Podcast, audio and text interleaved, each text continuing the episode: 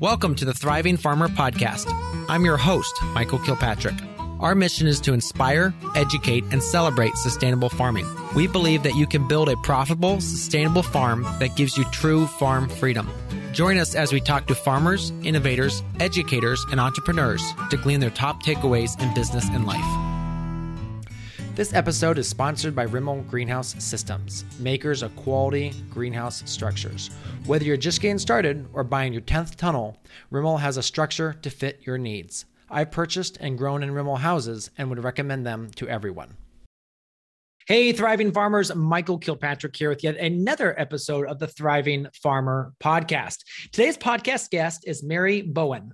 Farming is in her genes, six generations back from County Kerry, Ireland.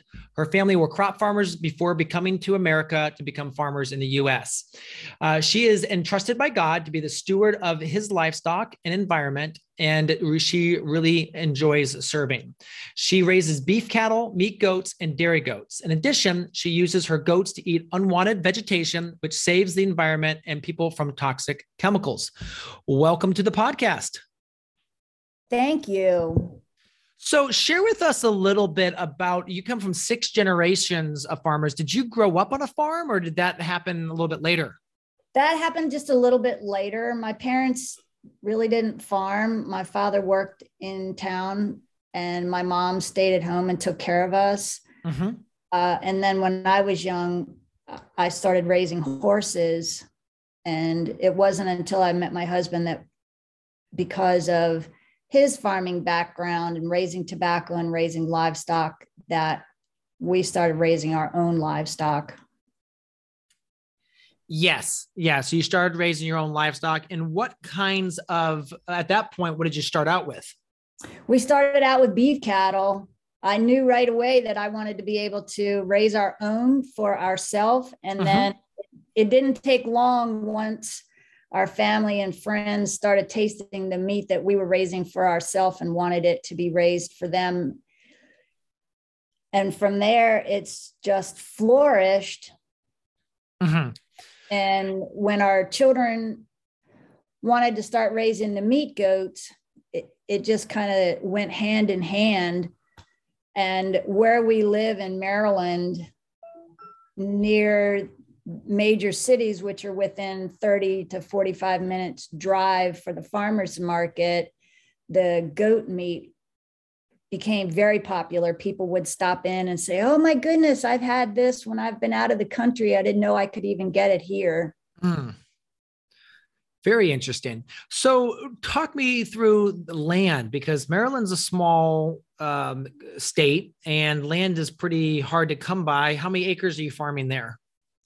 On our personal property, we're farming five and a half, and then I lease out land where I keep the uh, mama cows and the goats that I rent out. Our dairy goats stay here on our personal property, and then the rest of the livestock is on the land that we lease.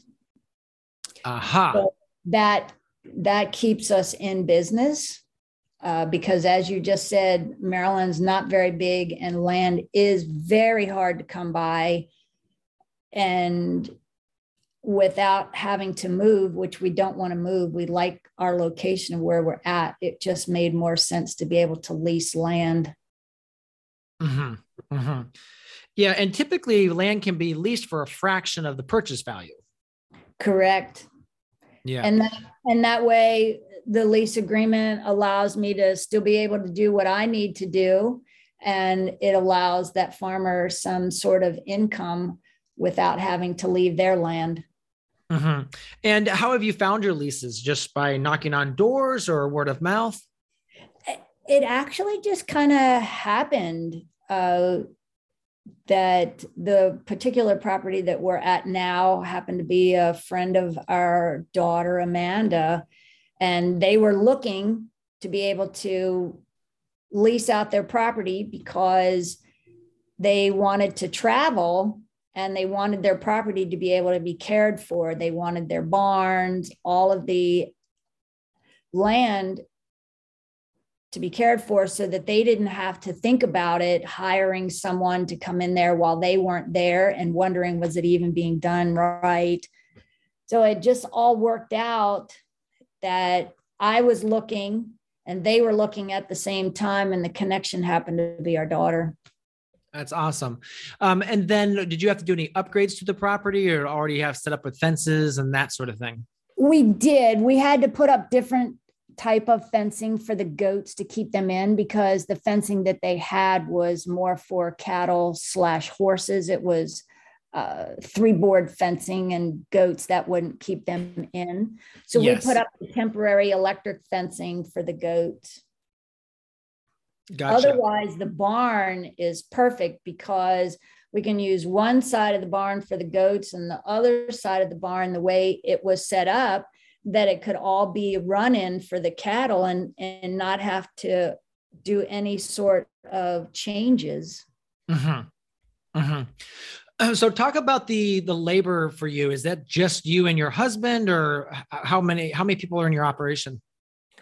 Well, listening to your podcasts and your videos that you've done over the years and other marketing experts, I realized that this was not something that I could do forever all by myself. I needed to either grow the business or uh-huh. get out of the business because I was not going to burn myself out and try to do this all by myself.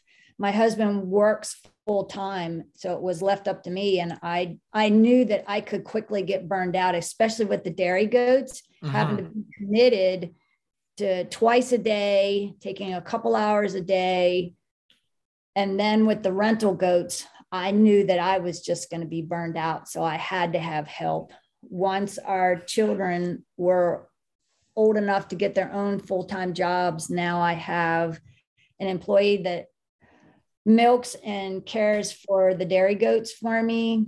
And then the goats that I rent out to eat unwanted vegetation, I have an employee there as well, because that's something I definitely could not do by myself, put up that temporary fencing and all uh-huh. the accessories that go along with it.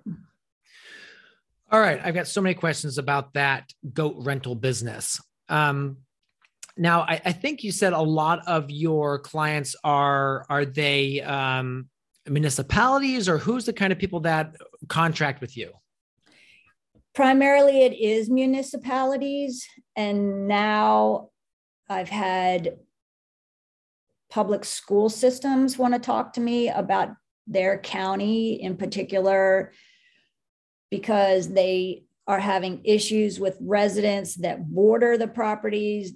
The school grounds aren't being maintained like they should be. So the uh-huh. residents are complaining, and a lot of the counties and areas now are no herbicides.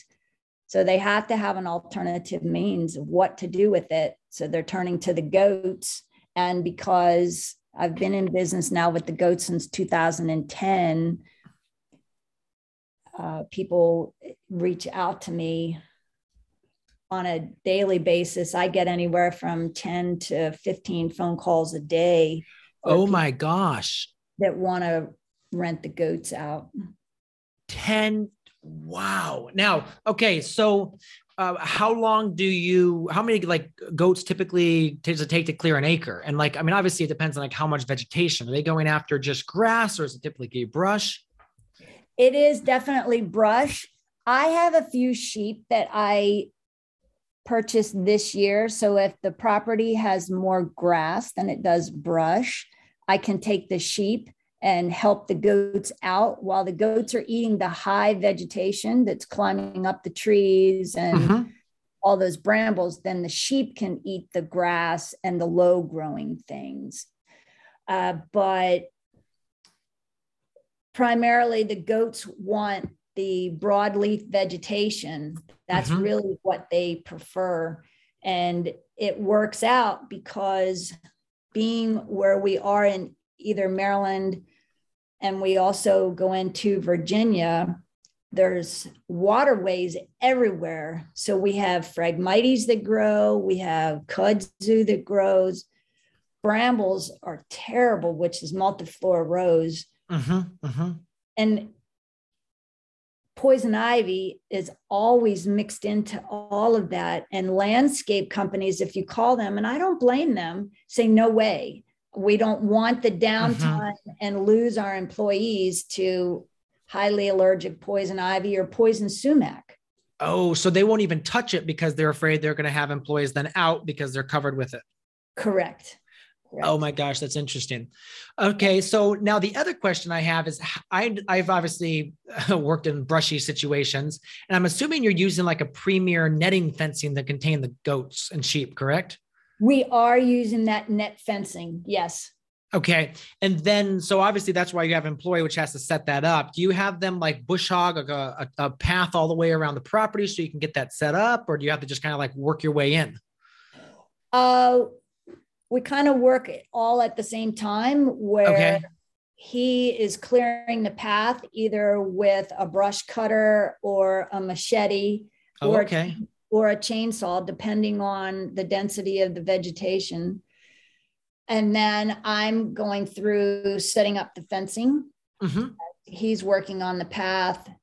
So it, we just kind of work hand in hand. We just left a job that we do twice a year for a municipality that it is on a creek bed that is all man-made and it's big riprap mm. and the vegetation has grown up between the riprap and two young residents i believe they were 10 when this all started went to their town council and told them that the creek behind their townhome complex used to have frogs, egret, and ducks uh-huh. floating in it. And that they had monitored it enough to tell the town council that it had all stopped because the town council to clear that creek bed of all the vegetation growing up through the rocks was being sprayed by herbicides. Mm, mm-hmm. And they asked the town council to please stop that. So there was a vote in that county that you can no longer, it took a while, but you no mm-hmm. longer can use herbicides. Oh, that's awesome. And while they were working on that, they were in communication with me because one resident out of this one of the largest counties in the United States, complained about the manure of the goats. So we had to go through soil conservation and the agriculture commission, and it was all determined that it was far better to have the goats on a temporary basis mm-hmm. because there really was not any pollution coming from the goat manure versus continuously spraying herbicides that close to those residents. Now we're two years into this project. The children have been able to go back to the town council and show them the pictures of the egret that has come back, the ducks that live on that creek, and now the frogs are back. Wow. Yes. That's awesome. Now, okay, so that was the other question with the frequency is like um obviously goats only can eat so much. So, um, you but you said like that particular one, you do it twice a year. What's the most? What's the most frequent that you do a section? Uh, that's the most. That okay. project is twice a year. Typically, the other projects we do um, once, no more than twice a year. It depends on the terrain and the density of the vegetation. Do we really if we do it in the spring do we really need to go back in the fall? If we go back in the fall it's a much shorter time frame. Okay. All right. Gotcha. And then do you have like are these clients on like an annual retainer or is it by the time that you come or how do you how do you work with that side of the, the whole equation? It is actually on an annual retainer. The goats were dropped off today at a job that this is our sixth season at this residence property that mm-hmm.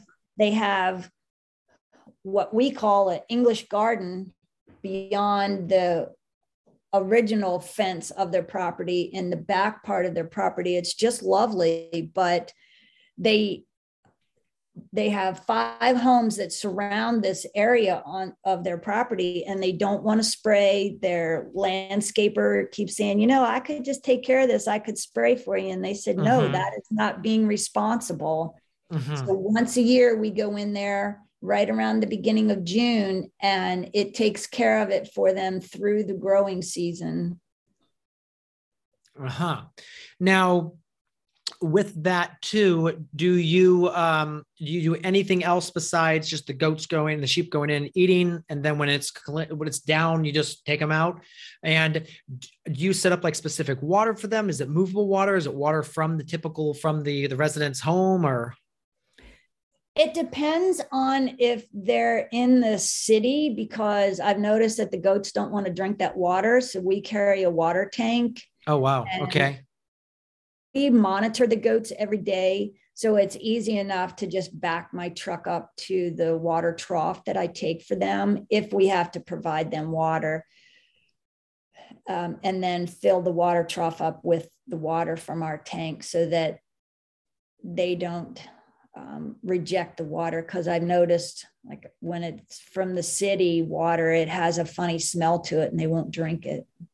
Interesting. Gotcha. And then do you give them any supplements or are they just eating what's there? We do take minerals for them. Okay. So that year round they are on minerals. Otherwise, when they're eating that vegetation, that's all they get, which really for goats is their natural diet. Mm-hmm. Uh, and they flourish off of that. They look wonderful. Mm-hmm. So what I'm... happens is I take the mother goats uh, on the projects, and then each year they have their kids, and those kids are the ones that I then raise to sell the meat through the farmers market or direct here off the farm. Okay, I was kind of wondering about that tie-in. All right, so then um, then you have the, the stream of babies coming from that. Those go to meat. And then obviously the females probably go to re- replace and expand your herd. How many yeah. goats overall do you have? Overall, we have 75. Okay. All right, gotcha. And then let's talk a little bit about your um, the dairy side of this. So I'm assuming those the dairy goats stay on your property then.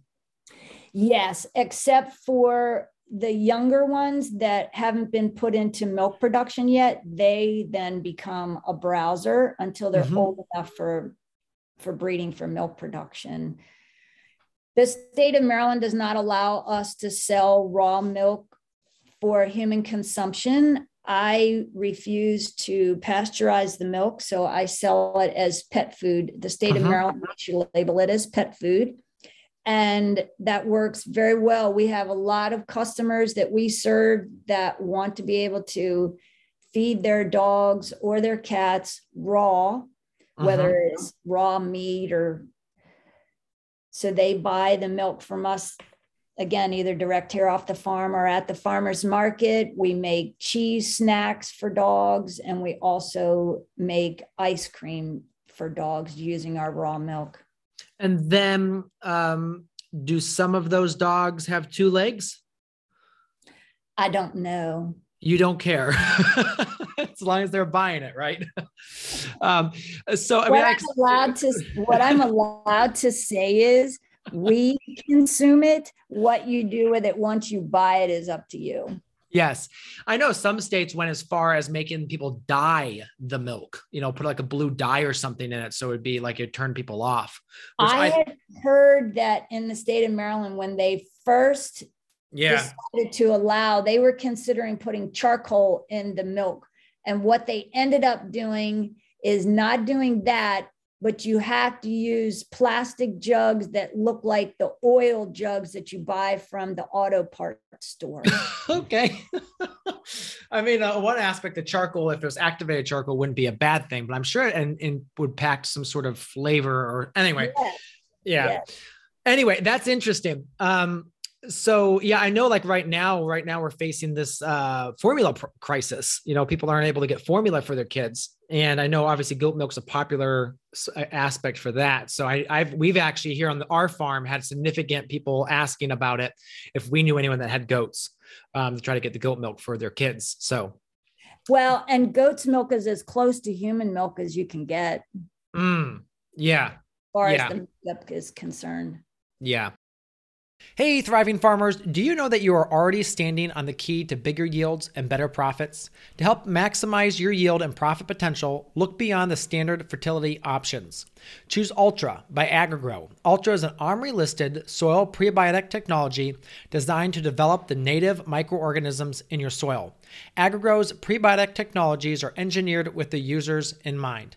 Ultra is easy to use and has great tank mixing abilities that won't clog or mess up sprayers or injectors. It also does not require refrigeration like many other probiotic formulas available on the market. In December of 2020, I was introduced to Agrigro. At first, I was a skeptic, but I was able to check out their production facility and meet the owners and staff. This company is great. Over the last year and a half, I've run several different trials using their products and I'm really impressed with the results that I see. I've seen my soil texture improve during cultivation. I've seen decade old heirloom corn germinate for the first time. My $6 cost of Ultra boosted my strawberry fields dramatically. Agrigro is offering a 10% discount to all thriving farmer listeners. Simply use the coupon code THRIVE when you check out at smallfarm.solutions. Again, that is T H R I V E for 10% off discount on your first order. So the milks, then and then you're milking, and you sell at farmers market and at the farm for that. Yes. Okay. Now, um, how just one farmers market a week, or year round we do one farm market on Sunday, and then okay. during summer we add two other markets. We also at the farmers market on Sunday we serve breakfast because we have uh, beef sausage made. Uh-huh. So we sell our beef sausage, sausage gravy, or you can get a Western omelet. And then on Wednesday evenings, you can get a bur- hamburger or cheeseburger or steak sandwich.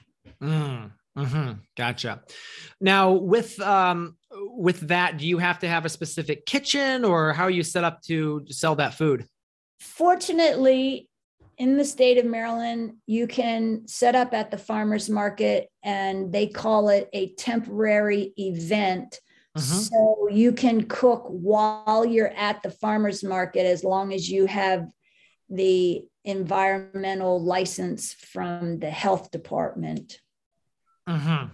Okay. So you just have to have the license and then you're good with that. Very yes. cool. Yes. Um, now, with the goats, do you run those year round on land or is it mainly during the the spring, summer, fall?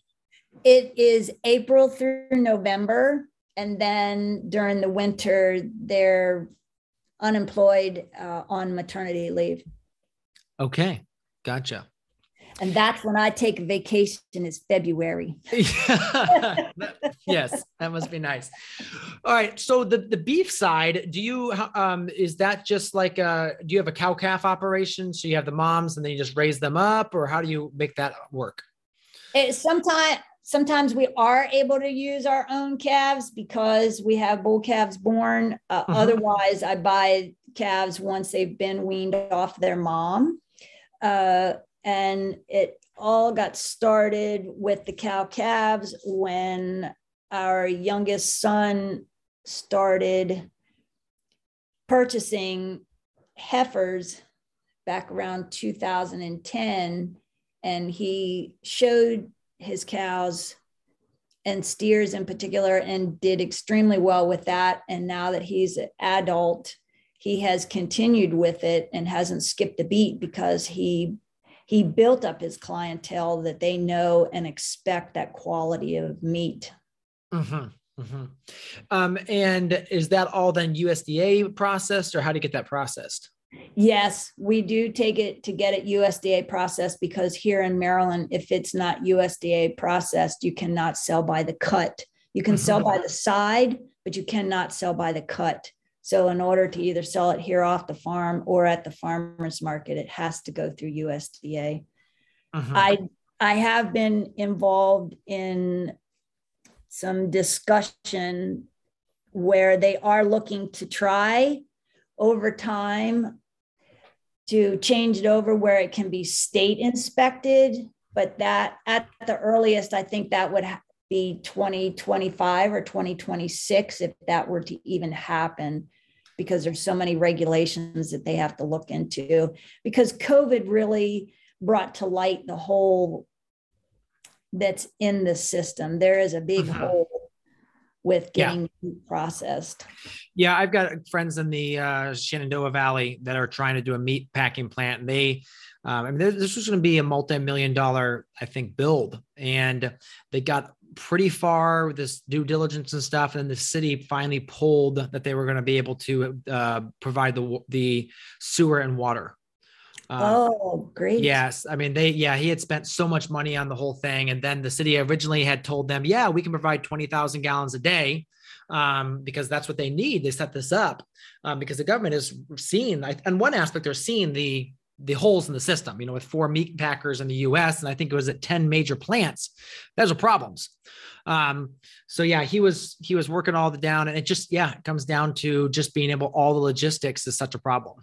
Yes and then it's just yeah it's too, it's too much um, bureaucracy so um, but yeah so that that is a thing i'm assuming that adds a significant amount of cost to your beef as well it does and that is what happens at the farmers market is really educating the customers to understand when they come up to you and say you know i i don't understand why your pricing is different than the grocery store. And first of all, you have to explain to them what they get in the grocery store is wet aged, it's not dry aged. And then you explain to them what does that mean? So that adds cost right there, just all by itself.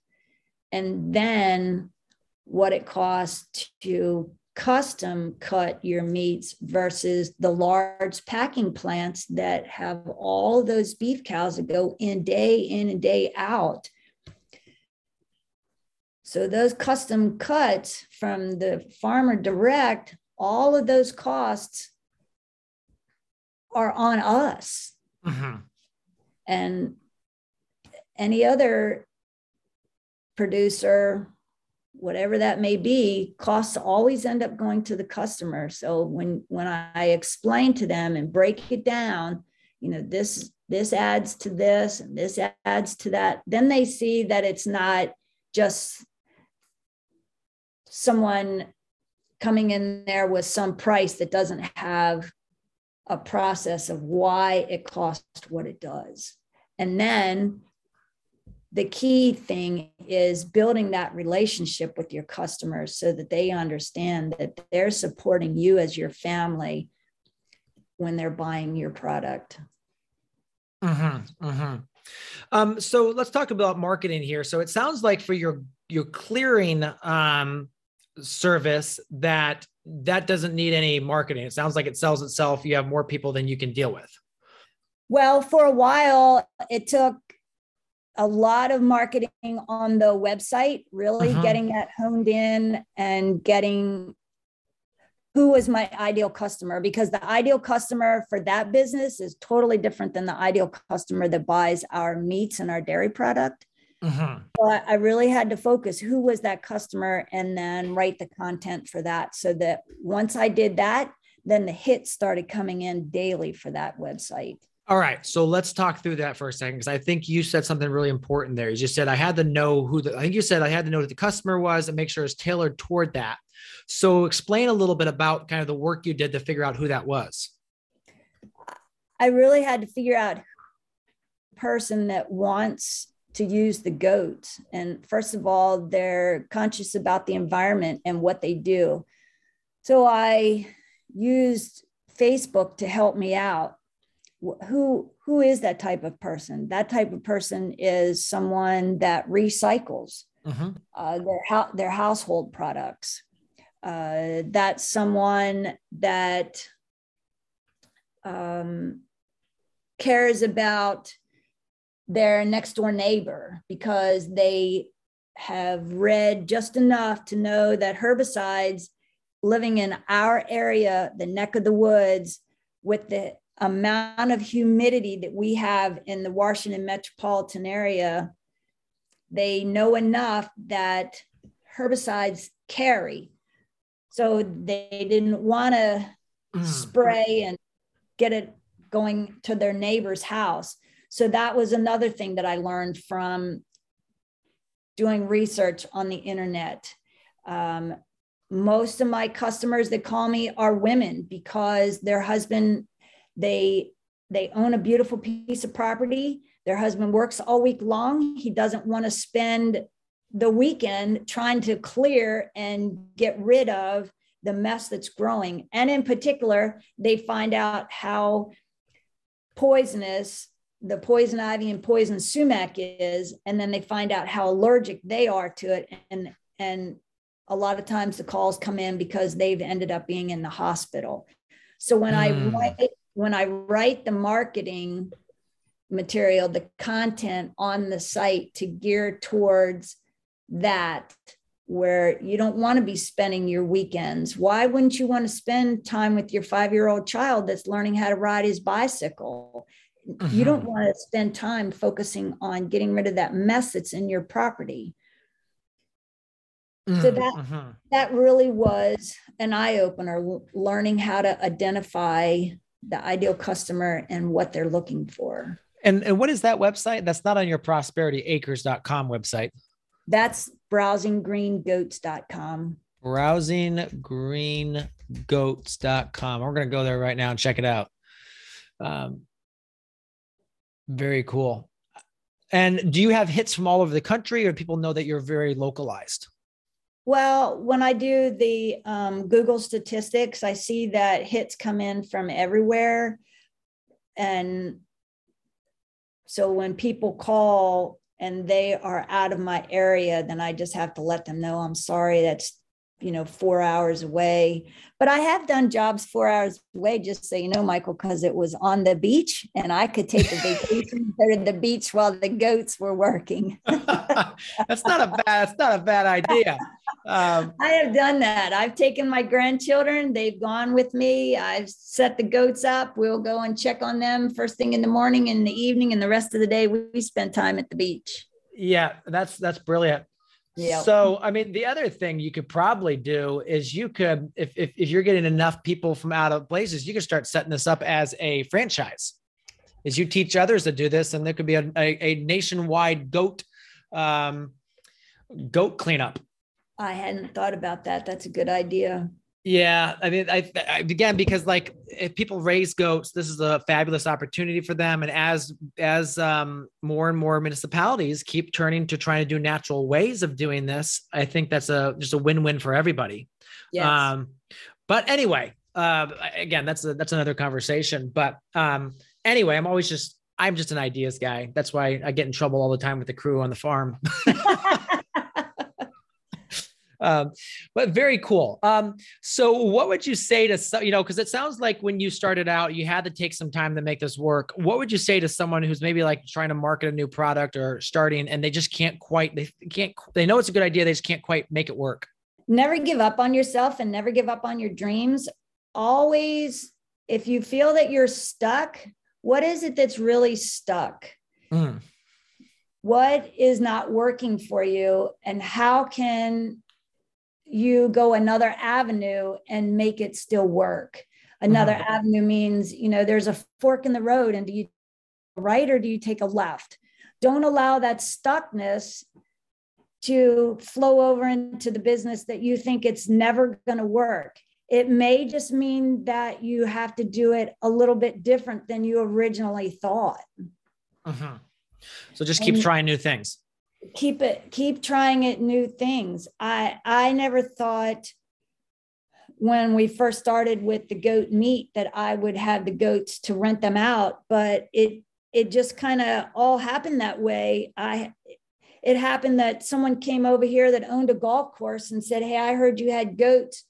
My daughter's an environmental major in school and she told me that that's what i should be using to keep the woods around the golf course clear. Will you come and take a look at my golf course? And come to find out when we set the goats up, and it just never, it, it didn't occur to me that going from goat meat, I would be setting up goats to eat unwanted vegetation. So you always have to be thinking outside the box of how you can make your farm work mm-hmm. self for your customers. So you're telling me that this whole goat thing started by accident? Well, sort of by accident. I had I had gone to a the University of Maryland had a workshop on artificial insemination, and I went, and the professor there, he started talking to me about using the goats to rent them out, and I said, "Wow, that that sounds like a lot of work. I don't know." And he yeah. said, "Well, I was I was in charge of it at Langston University. He said, if I mentor you, do you want to do it? And I said, well, if I have you as my mentor, then I'll do it. Mm-hmm. And mm-hmm. then it just, that was um, in the fall, the following spring, this gentleman that owned the golf course showed up at our farm mm-hmm. without any invitation. He just showed up and I thought, well, this is going to be my test pilot to figure out how this is all going to work. And, and it, and it was the uh, people that would uh, go to the golf course love the idea that there wasn't any herbicides anymore being sprayed uh-huh. the biggest thing is that we were able to tell people that it cleared out the understory of the woods so that the air could circulate because of the humidity that we have it was causing mold and it was causing a lot of um, fungus to grow which that's one of the big and um, that was the biggest thing that i find when i go to jobs is mold and fungus growing in people's yard because it's so wet around here and i can explain to them and i can show them the pictures. Uh, when you clean out that understory you allow the circulation it cuts down on the mosquitoes in your yard. It cuts down on the ticks in your yard.